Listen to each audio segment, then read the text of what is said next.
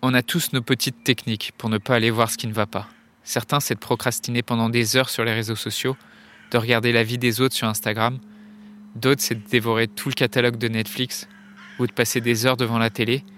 D'autres vont se plonger à fond dans le travail. Il y en a qui fument, il y en a qui boivent, il y en a qui prennent de la drogue, il y en a qui consomment du porno ou qui s'oublient dans une sexualité complètement débridée, et il y en a qui mangent beaucoup, beaucoup de sucre ou de chocolat. Et toi, c'est quoi ta technique? Dans un monde où la question de la mort est souvent taboue, où vivre un deuil signifie encore être jugé, provoquer de la gêne, de l'incompréhension, quand ce n'est pas de la pitié, la grande question est celle-ci. Comment des orphelins comme nous, qui avons vécu très tôt la mort d'un parent, qui ne voulons pas porter ce poids sur nos épaules toute notre vie, ni qu'il impacte nos relations actuelles, comment nous pouvons y donner un sens nouveau, construire des relations plus profondes, et surtout, comment nous reprenons le pouvoir sur nos vies Mon nom est Johan, et bienvenue chez les orphelins résilients. T'as peur de ne pas y arriver, t'as peur de ce que tu pourrais vivre comme émotion, et quelque part, tu préfères mettre la poussière sous le tapis plutôt que de vivre des émotions difficiles comme la tristesse. Tu préfères te distraire de mille autres façons plutôt que d'aller regarder ce qu'il y a sous le tapis. Et on a tous nos petites manières pour fuir ça. Procrastiner sur les réseaux sociaux, passer des heures sur Netflix, travailler des heures jusqu'à s'abrutir, boire, fumer, prendre de la drogue, se perdre dans des rencontres ou dans des aventures. Il y en a même qui s'occupent d'autres personnes, comme ça ils évitent d'aller voir ce qui se passe mal en eux. Chacun sa, sa petite technique pour ne pas aller voir ce qu'il a mis sous le tapis, pour ne pas prendre le risque de se confronter à ses émotions. Comment faire pour arrêter de mettre la poussière sous le tapis? Et si tu veux un conseil par rapport à ça, bah, tu sais, je, je comprends que ça soit pas facile d'aller voir ses émotions et je comprends que c'est vraiment difficile d'aller affronter ses démons. D'ailleurs, pour moi, il ne s'agit pas vraiment d'affronter ses démons ou de se confronter à ses émotions. C'est pas le, bon terme. Pour moi, il s'agit vraiment d'apprivoiser ses démons.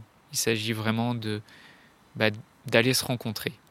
Et c'était mon cas pendant longtemps en fait. Je préférais me dire que tout allait bien, je préférais me mentir par peur de pleurer, je préférais me, distraire par peur, même par, peur d'avoir peur en fait, par peur de tomber dans le vide. Et euh, cette situation dont je te parle, c'est une situation que m'a partagée une autre orpheline euh, il y a tout juste deux semaines au téléphone et c'est quelque chose qui revient vraiment très fréquemment dans mes échanges avec euh, les, les, orphelins que j'accompagne. En fait, cette orpheline, elle mettait la poussière sous le tapis. Et c'est quelque chose que j'ai fait aussi pendant longtemps, mettre la poussière sous le tapis jusqu'à ce que ça soit plus tenable, jusqu'à ce que, en fait, il y a tout qui ressort. Et là, c'est pas agréable, c'est pas beau à voir. J'ai mis la poussière sous le tapis jusqu'à ce que mon ex me quitte euh, après huit ans de couple. Et à ce moment-là, j'ai bien dû me confronter à mes démons. Enfin, en tout cas, j'ai dû les apprivoiser. Je croyais que j'avais peur d'être mal. Je croyais que j'avais pas envie de montrer non plus que j'allais mal. Et que j'avais peur de ma propre souffrance et de ne pas savoir la gérer. En fait, ce que j'ai découvert en travaillant sur moi, c'est qu'en réalité, ce que j'avais le plus peur, c'était pas de c'était pas de tomber en fait. J'avais plus peur de réussir que de tomber. Et finalement, j'avais pas peur d'aller mal, mais j'avais plus peur d'aller bien en fait. Parce que quelque part, je tenais à mon malheur. Parce que j'avais peur de qui je pouvais être sans ce malheur. Je préférais me mentir, je préférais me raconter que je souffrais énormément, mais sans aller regarder cette souffrance, ou en laissant la responsabilité de cette souffrance à d'autres personnes, à des proches, à ma, copine de l'époque. Et euh, je préférais rester coincé dans cette souffrance plutôt que de prendre le risque d'aller voir ce que c'était cette souffrance et prendre le risque d'aller bien en prenant mes responsabilités. Et donc en fait, j'avais plus peur de ma part de lumière que de ma part d'ombre.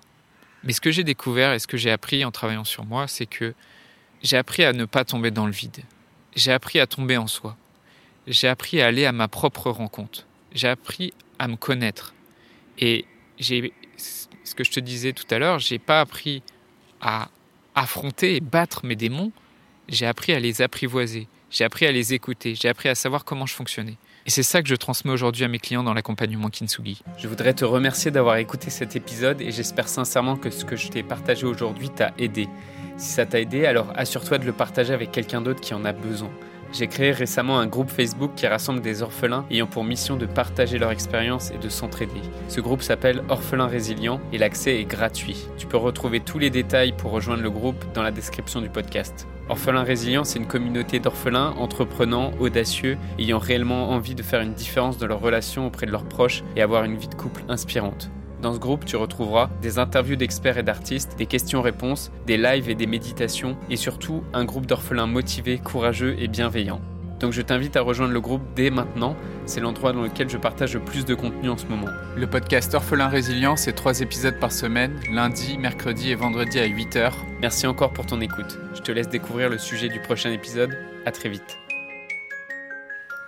Dans le prochain épisode, on va parler d'une orpheline célèbre qui s'appelle Coco Chanel.